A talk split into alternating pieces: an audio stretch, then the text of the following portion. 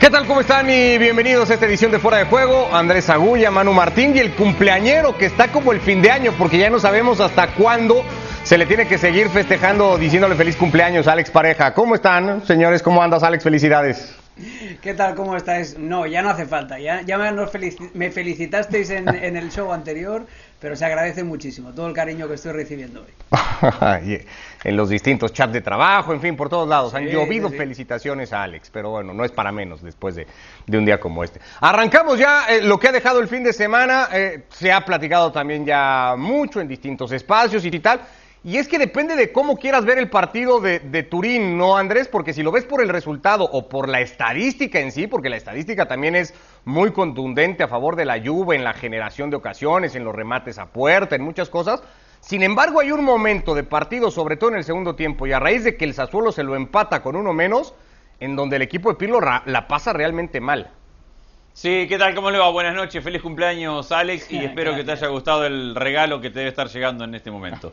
Eh, ha jugado un partido bastante plano la Juve contra un buen rival que creo se reinventó, evolucionó. Siempre hablamos de este Sassuolo que va al frente, que juega abierto, que, que, es, eh, no, no tiene problema en generar partidos de ida y vuelta. Bueno, ese Sassuolo, si bien tenía su defensa medianamente adelantada, fue un equipo que arriesgó menos y que era más compacto en el primer tiempo. Entonces la Juventus, lo que decís, estadísticamente dominaba el partido, pero la sensación es que no, no avanzaba en el partido. Ni Cristiano Ronaldo pesaba mucho. Chiesa, que para mí es el factor más grande de desequilibrio que tienen, lo intentaba, pero en la marca escalonada siempre terminaba perdiendo. Dybala era intermitente hasta que tuvo que salir. Me gustaron los 15 minutos que jugó McKinney, pero también tuvo que salir. Entonces no le encontraba la vuelta al partido. Y en el segundo tiempo lo que decís, esa sensación de con uno menos a suelo, va y se lo empata, lo que ya parecía imposible, pero además de empatárselo, le quita la pelota. Hay 10 minutos donde el Sassuolo, 11 contra 10,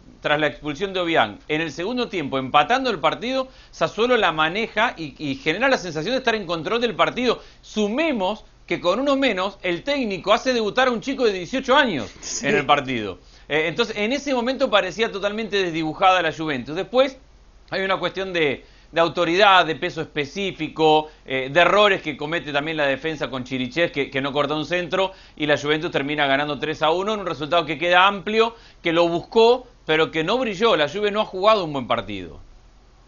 No, porque le ha costado ser clara, eh, eh, algo que ya le había pasado también, o le ha pasado en varios otros partidos. Alex, más allá de que en el primer tiempo quede esa pelota de Cristiano un poquitín larga, yo no sé si Cristiano se tira una barrida, si podía haberla empujado, con eso era suficiente, termina rescatándola sobre la raya para tratar de servir hacia atrás. Pero fuera de esas cositas, es cierto que a la Juve le cuesta mucho como que plantarse seriamente, ¿no? De cara a gol en el partido. Sí, ¿qué tal? ¿Cómo estáis? Un abrazo para todos y muchas gracias. Eh, sí, hombre, además con Sigli sí que es cierto que tiene un par de mano a mano, o hay, tiene uno con Cristiano muy bueno, un remate muy bueno que, que le saca con Sigli, pero es cierto que, la Juventus no es una pisonadora de, fútbol ahora mismo, como todos los grandes de, Europa, pero especialmente la Juventus con el hándicap de tener un nuevo entrenador y que además eh, propone ese esquema tan ambicioso con, con, la dualidad de los tres cuando atacan y eh, en el fondo y los cuatro el 4-4-2 cuando defienden.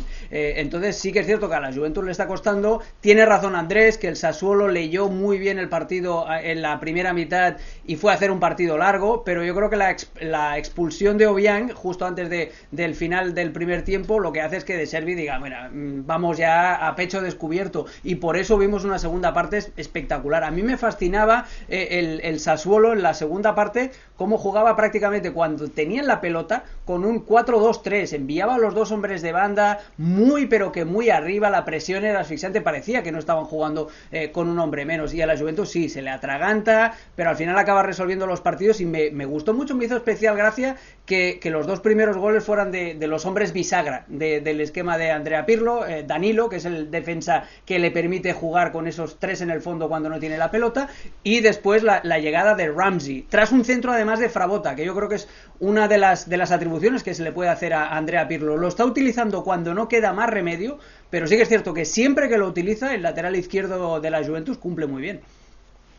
Un partido, Manu, que además queda marcado y, no es que seamos ni pro cristiano, ni anti cristiano o pro Messi, ni nada de eso, simplemente a lo largo de la semana y el día que esté Alexis con nosotros, Mr. Chip, para dar cuenta específicamente de lo que se ha significado el gol en cuanto a récord de cristiano, pues, pues, ha estado marcado por ese gol de cristiano que en la estadística, en boca de todos allá en las redes sociales, se, le permite ser ya, junto a Vican, el máximo goleador en partidos oficiales, con el mérito que tiene, porque el control que hace Cristiano en el gol y la carrera que se pega eh, en, el último minuto de partido es como para guardarlo también, ¿no? ¿Qué tal? ¿Cómo estáis? Lo primero, para mí es un honor poder felicitar en su 86 cumpleaños a Alex Pareja. Eh, te conservas bien, pero ya son 86, así que vete retirando un ratito, Alex, que ya te va a llegue a los 105 como tú, se me pondrá el pelo blanco también.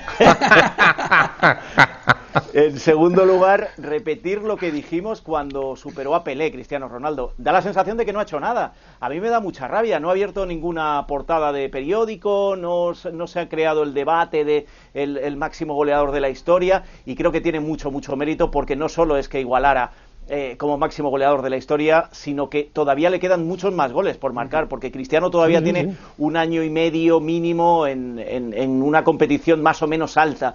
Y en cuanto al partido, hay una cosa que me gustaría destacar. Estoy de acuerdo en todo lo que ha dicho Andrés, todo lo que ha dicho Alex, pero eh, me fijaría un poco en el, en el Sassuolo. Sí, juega muy bien, tiene fases de partidos impresionantes, pero sigue tropezando con los de arriba. El Sassuolo se ha metido ahí, ahí, en esa posición y cuando la vez que, le ha llegado uno de los de arriba ha tenido problemas. Cuando el calendario no le ha sido favorable ha tenido problemas y quizás sea algo que tendrían que, que hacérselo mirar o, como ha dicho su técnico durante esta semana, a lo mejor si no da para más sus jugadores empiezan a buscarse otros equipos y lo va entendiendo, pero eh, algo pasa que domina pero no consigue las victorias. No, pero pasa una cosa, mano. A ver, pensemos en el escenario. Se lesiona McKinney y el, reemplazo es Ramsey. Después tiene que salir Dybala, ingresa Kulusevski. Todavía te queda Morata para el cierre del partido. Y solo con uno menos tratando de cambiar o de meterse algo en el partido, tiene que meter un chico de 18 años a debutar. es decir, es exactamente lo que he dicho, He dicho, ¿Cómo? He dicho eso, he dicho claro, pero exigirle al Sassuolo que se comporte mejor. el partido, a la hora de la verdad, te aparece un Cristiano Ronaldo, o te aparece un Morata, o te aparece quien sea, fíjate, Danilo, que no marcaba un gol al arco iris con el Madrid y, te hace, y te hace un gol. Por lo tanto, creo que tiene mérito lo que están haciendo, pero tienen un problema, tienen un techo de cristal al que no lo van a poder superar. El problema es que son ya en la primera vuelta del campeonato han mostrado que, sí, sí, es como la Real Sociedad, te diviertes mucho viéndolo, pero a la hora de la verdad se queda fuera de todo. No, pero, pero el Sassuolo tiene mucho más mérito porque es mucho más humilde que la Real Sociedad. Es que el Sassuolo juega con chiriches de, de, central y es titular. Y, es un central que es un auténtico horror y que ya está en el, en el tramo final de su carrera. Con eso ya te das una idea de lo modesto que es el Sassuolo y de la obra monumental que está haciendo su entrenador con las cuatro cañas que le dan. Sí. Bueno, parecido en cuanto a esto que decía o hacía notar Manu de contra los equipos grandes se termina o termina chocando con pared y tal. Un poco le venía pasando a la Roma, un equipo que también lo decíamos aquí hacia el final de la semana pasada, hasta ahora iba de incógnito en el campeonato, lo sigue siendo porque se habla poco del equipo de Fonseca, no se le da todo el crédito que tal vez merecería y que a la hora de medirse contra los, los punteros no había estado digamos, Alex, muy a la altura y el fin de semana le ha hecho un muy buen primer tiempo al Inter, después lo supera el equipo de Conte, pero al final el empuje le da para llevarse un puntito en casa. Sí, es que esta Roma está mejorando a partir del cambio de sistema, a partir de la adopción de los, de los tres centrales, y eso emparenta también con el partido tan igualado que vimos con el Inter de Milán. A mí se me ponen los pelos de punta cada vez que veo defensa de 5 enfrentarse a defensa de 5, porque vemos vamos a ver, vamos eh, condenados a ver un partido eh, muy pero que muy parejo, con eh, esquemas que se anulan, y al final, cuando tienes un partido tan parejo y, y con unos esquemas que se hacen el abrazo del oso el uno al otro, son los detalles individuales. Fíjate que la Roma marca un gol de cabeza, en un saque de esquina, lo replica igual el, Inter con el gol de Skriniar. Y luego es un zapatazo de, Pellegrini y replicado por un zapatazo de Hakimi. E, es, muy poco, muy poca la diferencia que hay. Y yo creo que ahí la Roma está creciendo en base a eso, en base a cambiar ese sistema, hacerle partido. Y después también tuvo el empuje que, que, tuvo para poder igualar el, el encuentro con el 2 a 2 con el cabezazo facilitado también por las maniobras eh, de Antonio Conte. Antonio Conte se volvió a pegar un tiro en el pie por la histeria que transmite a sus futbolistas y sobre todo también con los cambios defensivos que hizo para intentar mantener el, 1-2. Ahora, yo no nos olvidemos que... Andrés. que no nos olvidemos que esta Roma le ha empatado a los tres de arriba la tabla de posiciones. Esta Roma empató con el Milan, esta Roma ahora empata con el Inter y esta Roma empató con la Juventus. Es decir, eh, es verdad que eh, no lo teníamos en cuenta o no lo nombrábamos mucho entre los grandes candidatos de la temporada. Y es verdad también que ha venido esta versión de la Roma con un cambio generacional. Se han ido varios jugadores que estaban en la Roma hasta el año pasado o no han contado y hay un recambio sostenido muy bien por Ibáñez, que es una de las mejores defensas de, de Italia en esta temporada, con un Beretut que está sensacional en la mitad de la cancha. Pellegrini juega siempre bien, juegue de lo que juegue Esperemos que algún día va a regresar Sañolo y si lo hace en un gran nivel será una adición sensacional para este equipo. Y después no jugó Pedro, pero Mijitarián está en su mejor momento de la temporada y a Seco no le pasan los años y sigue metiendo goles y sigue contribuyendo al equipo. Coincido con lo que decía Alex al final de que Conte al final de cuentas tiene tanta y el Inter tiene tanta presión encima que el equipo juega bien, porque tiene momentos de muy buen fútbol y representa la idea de Conte en una cancha pero al final tienen tanta necesidad de cerrar el partido y de ganar que termina haciendo cambios que lo condena. Estoy de acuerdo con Alex en eso. Sí, yo, yo quería añadir en eso de Conte que yo creo que eh, en, contra de lo que yo pensaba, que la eliminación europea, más allá de que es una herida grande, le iba, la iba a compensar con un buen papel en el campeonato, en el calcio, por aquello de tener más descanso, por aquello de poder hacer ciertas cosas que otros grandes no van a poder hacer por su participación europea, yo creo que la herida es más grande de lo que se pensaba y todavía le está doliendo mucho a Conte y esa es la presión que está teniendo. Y de ahí que haga esas cosas tan extrañas, sobre todo en las partes finales de los partidos, y que, y que al final pues, pues lo ha definido Alex, el, tiro en el pie que se pega él solo. Yo creo que todavía la presión de haber quedado eliminados en Europa a este, a este Inter todavía le, le, hace estar muy enfermo y vamos a ver si de una vez por todas se le pasa, sale el sol y empieza a jugar como debe. Pero llegó a tener ocho victorias al hilo, ¿eh, Manu?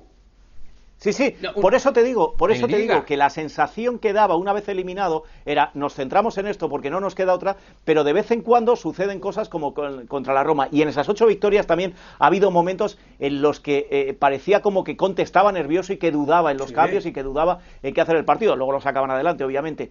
Y, y en este partido este fin de semana sí se notó todavía que, que la herida todavía supura un poco. Es que da, la sensación, da la sensación de que, de que Conte no se fía de sus jugadores, de que no tiene confianza en, sus futbolistas. Y Andrés, muy rápidamente, eh, eh, espectacular la radiografía que has hecho de la Roma. Te dejaste un futbolista que a mí me parece un descubrimiento tremendo, que es Gonzalo Villar. ¿Cómo juega la pelota ese muchacho? ¿Cómo juega la pelota?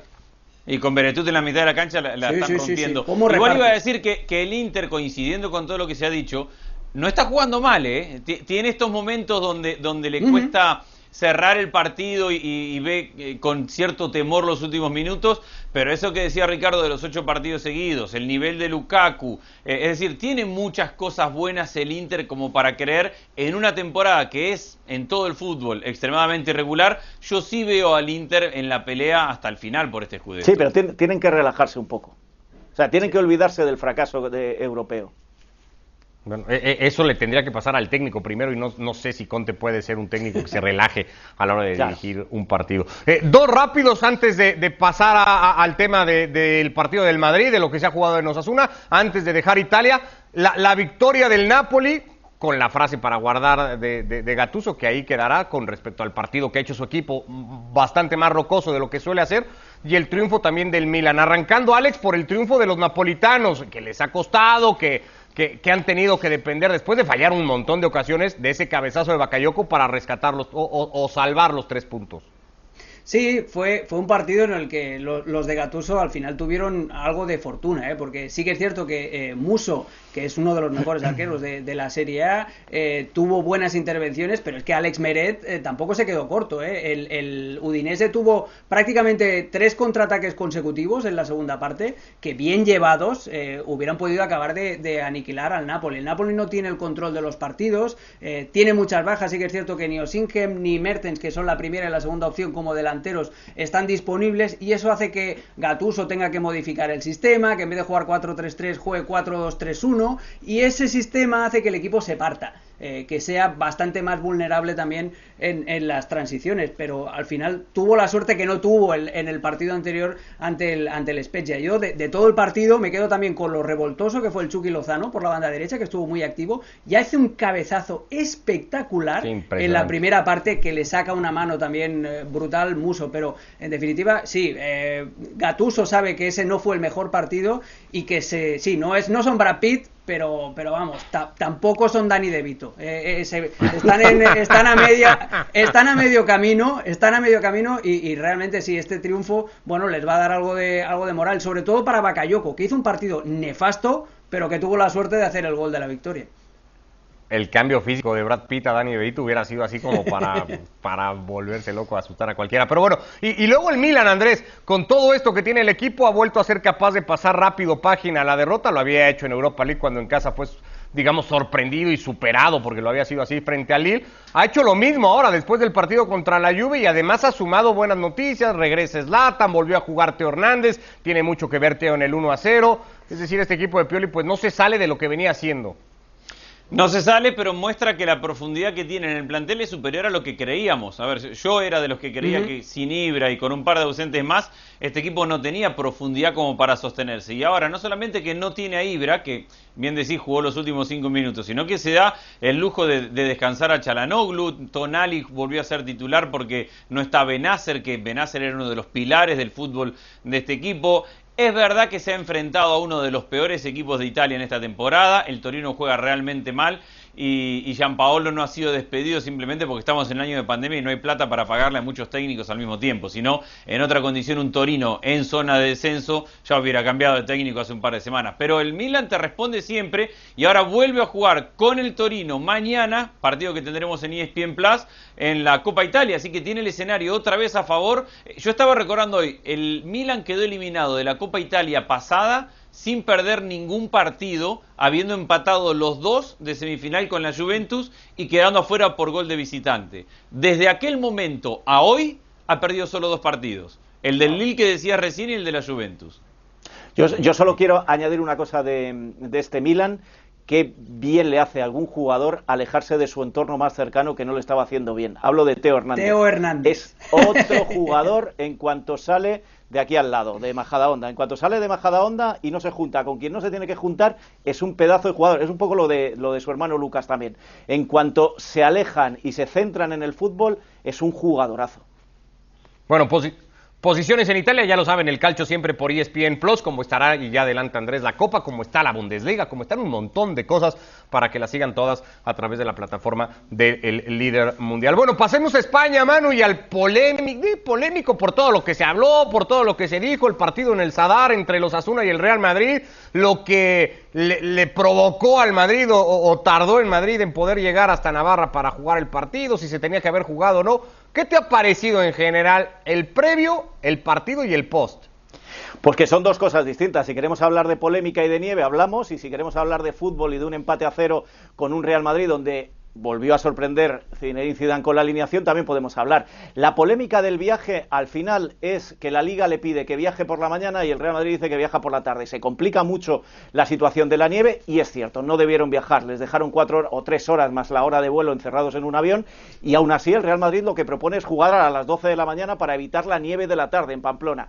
Bueno, se demostró que no había ni un solo problema para jugar en ese partido por la tarde y ahí ya empezamos a hablar de fútbol y empezamos a hablar que si al final del partido te vas a quejar del que el campo estaba helado y que hacía mucho frío, ¿por qué pones a un jugador que acaba de salir de una lesión? Es tu jugador franquicia y no está en forma. Un tal Hazard, que para poner a Hazard ahí tienes que desplazar a la banda y, y, encerrarle a un tal Asensio que venía de hacer un partido muy serio en la jornada anterior. Que tienes un lateral derecho que se llama Nacho y sin embargo, como ahora por aquellas cosas de que te cae bien eh, y, lo está haciendo bien en la posición que debe jugar, que es más adelantado, un tal Lucas Vázquez, pues para no sacarle de la alineación le, le, pones ahí. Y luego, cuando no te sale nada de eso, cuando no te sale absolutamente nada, haces dos cosas. Una, le permites a tu capitán, porque le da la gana, en el minuto 70 irse hacia arriba, con lo cual pierdes un central lo que haces es que Casemiro se tiene que ir de central y pierdes algo más de creación en el centro del campo. Y cuando está funcionando perfectamente Modric, eh, eh, te lo llevas al banquillo. ¿Alguien entiende esto? Por eso cuando yo te digo,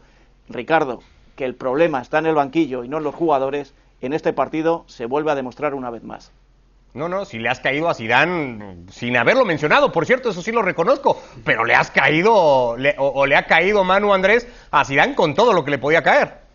Sí, yo con algunas cosas estoy de acuerdo. Es que no era el partido para que eh, para que Hazard fuera titular en y sobre todo cuando te con un piso tan duro, congelado, no, era el partido. Eh, también coincido en que Isco no tiene nada para, para, aportar, ni siquiera como relevo, como para tratar de dar vuelta al partido. Y que el gran problema que tiene el Real Madrid no es ni el frío, ni la nieve, ni el hielo. El gran problema es crear situaciones de peligro cuando el equipo rival no le da espacio, cuando se le cierra y cuando le juega a defender y contragolpear. Y se encontró con eso. Y la única alternativa que encontraba o que tenía o que parecía insinuar el Real Madrid era el fútbol que pasaba por Modric, que tampoco alcanzaba para mucho. El Madrid pateó una vez al arco en el segundo tiempo Asensio de afuera del área. Es la única vez que remató el arco en 90 minutos. Entonces también coincido con Manu en que sacar a Lucas Modric me parece que era innecesario porque era el único que te podía aportar algo distinto. Pero creo que el problema para mí es la creación. Cuando el rival que sea, con calor, con frío, con nieve, con el clima que quieran, se le mete atrás y no le da espacios, el Madrid no tiene generación de fútbol, no tiene cómo generar situaciones claras de gol, entonces termina en este embudo donde choca constantemente con la defensa. Más allá de los recorridos, Alex, que te pueda dar Lucas Vázquez, ya nombró Manu a Nacho, pero estaba Odriozola también en el banco, estaba Militao, que también puede jugar. Odriozola no va a jugar nada, te lo digo ya, va a jugar en la Copa del Rey si acaso. Pero es una como, es como una confirmación de Zidane de decir, pues voy con estos 12 o 13 futbolistas que tengo, más allá de que Nacho parece estar en esa órbita, porque le suele responder casi siempre, pero pues también antes de cualquiera de ellos, pues Lucas Vázquez y, con calzador en lugar para Hazard, ¿no? Claro, pero es lo que estaba diciendo Manu. A Zidane se le abre el cielo cuando hay una baja y encuentra el movimiento de piezas para dar entrada a Hazard como, como titular. Lo que pasa es que, y esto ya lo hemos debatido en otros lugares, eh, eh, el partido, Manu tiene toda la razón, ese no era el partido para darle la titularidad a Hazard. Si sabes que está haciendo un frío que pela en, en el Sadar, si has visto que el césped está medio congelado, un jugador de calidad, de una inmensa calidad, pero que no tiene el ritmo competitivo idóneo y que encima tampoco es que sea un tipo de sangre caliente, que no es que sea precisamente Arturo Vidal, le estás haciendo un flaco favor porque lo estás exponiendo. Y luego el manejo de, del partido de, de Zinedine Zidane también, eh, como ha dicho Andrés, si el único faro, el único jugador que te estaba haciendo algo diferente es Modric, que ya sabemos que tiene la gasolina que tiene, pero manténlo en el campo, eh, no sé, prueba otra cosa diferente, mete a Vinicius por, por si necesita romper a través del desborde individual la buena defensa de Osasuna. Osasuna o si el problema era el frío que lo meta a Odegaard. a Odegaard, claro, que, es noruego, o, Lunin, que es ucraniano, míralo, lo pones a jugar y, a, ver, a ver qué es lo que hace, ¿no? Eh, pero sobre todo Osasuna defendió muy, pero que muy bien, le tenía pillada muy bien la matrícula al, Real Madrid y metió a Rubén García los dos bandas, que, que normalmente era un 4-4-2, los dos bandas se hundían al fondo de todo. Y, acababa defendiendo con seis Osasuna. Y el Real Madrid, como decía Andrés, necesita mecanismos colectivos para romper esas defensas tan cerradas. O, necesita una cosita más, y, con esto, si queréis, cerramos el Madrid. Eh, necesita conocer al rival. Y ah, si analizamos las ruedas de prensa, un segundo, si analizamos las ruedas de prensa previas a los partidos, eh, suele decir, es un gran equipo, tiene buenos jugadores. Y tengo un amigo, que es amigo vuestro también, que se llama Antón Meana, que se está dedicando a preguntarle a Zidane en esas ruedas de prensa, ¿me puede decir eh, el nombre de algunos jugadores buenos del Cádiz, del Elche, del Celta, del tal? Y Zidane acaba diciendo tiene muy buena plantilla el otro equipo. Sabéis, hay equipos grandes que se le han cerrado atrás y el Real Madrid ha tenido creatividad arriba. ¿Por qué? Porque al conocer al rival se estudia mucho mejor y se trabaja mejor el partido. Cuando tú te enfrentas a un rival humilde, modesto, que seguramente sea la primera o la segunda vez que te enfrentas a él y no estudias, suspendes. Uf, duro esa última. Eh, a ver, eh, pasamos al Barça rápido. Andrés, si no le quiero quitar ningún mérito a un equipo que, ojo, eh, lleva cuatro victorias fuera de Camp Nou, que lleva ya una racha larga sin perder, que va sumando cada vez eh, mejores sensaciones, acumulando juego, pero que no sé si es un tanto engañosa, sobre todo desde el marcador, la victoria ante el Granada.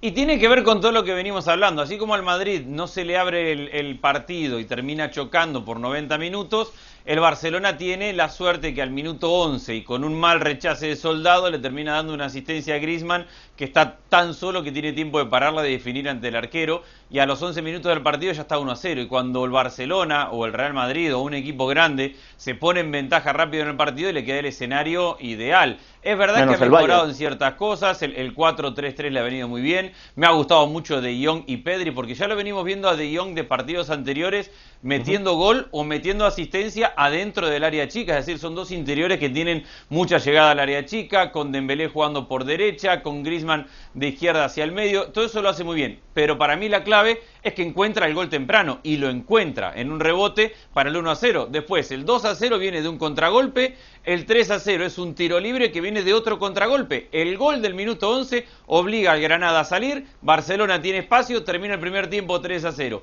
Todo lo demás es para lucir y para que hoy digamos que el Barça se está reencontrando con su fútbol.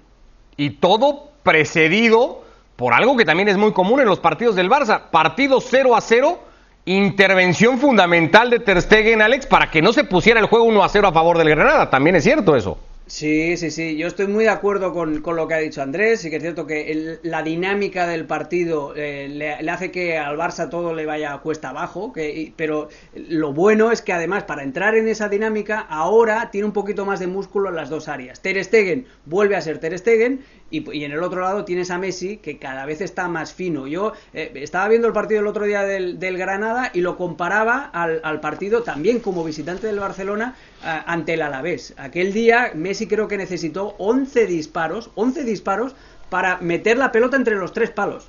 Eh, simplemente para que el balón llevara dirección de portería. Eh, Messi ya vuelve a estar fino, vuelve a encontrar ese toque, vuelve a encontrar ya eh, sus disparos ya llevan mucho más peligro y encima lo que decía Andrés, está mucho mejor rodeado porque Kuman con esos pequeños ajustes, con el 4-3-3, sobre todo enviando a Pedri y a De Jong mucho más arriba, dejando a Busquets un poquito más desprotegido por delante, sabiendo que después por detrás siempre va a haber uno de los dos centrales que va a intentar anticipar, por eso es la función de, Araujo o de, o de Mingueza con estos pequeños retoques ha conseguido que el equipo tenga mejor cara. ¿De ahí a decir que el Barça está para ganar la Champions? No. Lo que sí que es cierto es que hay unos brotes verdes que estas circunstancias que decía Andrés hacen, las, lo están regando, hacen que la plantita esté creciendo, pero lo que decíamos antes también. No sabe, primero, la planta ni siquiera ha echado flor. Y después no sabemos si esa flor será guapa o no, si será bonita o no y si olerá bien. Pero de momento que el Barça está creciendo en base a muchas circunstancias, pero está creciendo, eso es innegable. Y, y, estamos, eh, otra cosa que, repetimos esta temporada, eres tan bueno como tu último partido o tan malo como tu último partido. Siempre estamos haciendo el análisis a partir del último que hemos visto. Hace una semana eh, decíamos, eh, alguien decía, y no en el programa, pero yo os decía, joder, aquí en, Madrid se está diciendo que, qué firme el Madrid, qué sólido contra, contra el, el Celta y demás, y fijaros cómo está ahora. En el Barça digo lo mismo, es decir, hay dientes de sierra en la actuación de estos dos equipos. Al final van a estar arriba los dos y van a pelear con el Atlético de Madrid y estoy absolutamente seguro. Pero como dice Alex, vayamos poco a poco, que todavía no hemos visto las flores, hemos visto los brotes verdes. Creo que el 4-3-3, por fin, eh, Kuman se ha bajado de su idea inicial y le ha permitido a Messi jugar como él quiere jugar y ahí están dando los resultados. Figuraros este equipo cuando se recuperen Piqué y Ansu Fati los resultados que puede llegar a tener. Pero vayamos poco a poco no está para ganar la Champions, no sé si está para ganar la Liga, pero empieza a verse algo. Si lo mantiene en la Supercopa y lo mantiene en Liga, seguiremos hablando bien del Barcelona. Pero no caigamos en el error que hemos caído en esta primera mitad de temporada de por un buen partido ya pensábamos que se habían acabado los problemas. Bueno, mañana hay un gran partido por liga, por cierto, desde el Metropolitano el Atlético contra el Sevilla. Acá estaremos mañana en fuera de juego para contar lo que haya dejado el partido entre los del Cholo y el recién eh, renovado Lopetegui. Pero antes de despedirnos, la FA Cup, que por cierto se sigue igualmente por ESPN Plus, ya decíamos que hay un montón de opciones para seguir por ESPN Plus, y que ha visto clasificarse Andrés al Chelsea, al City, al United más sufrido porque lo ha hecho por la mínima, al Tottenham que ha goleado y ha visto también una campanada como la que le han dado al equipo de Marcelo Bielsa.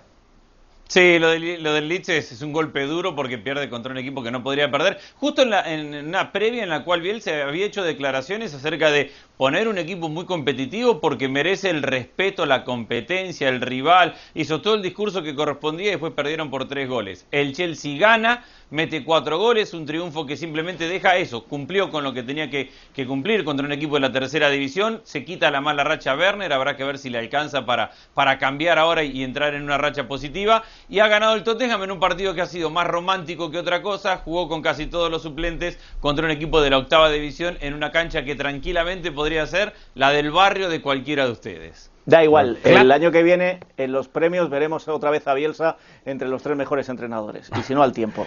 Ahí está. Clásico, por cierto, en cuarta ronda de FA Cup, que se sigue, y reitero eso, por la señal de ESPN Plus, así que como para irlo agendando ya desde ahora. Así estamos llegando al final de esta edición de Fuera de Juego. Abrazo Andrés, gracias, felicidades otra vez Alex, creo que será la última felicitación del día.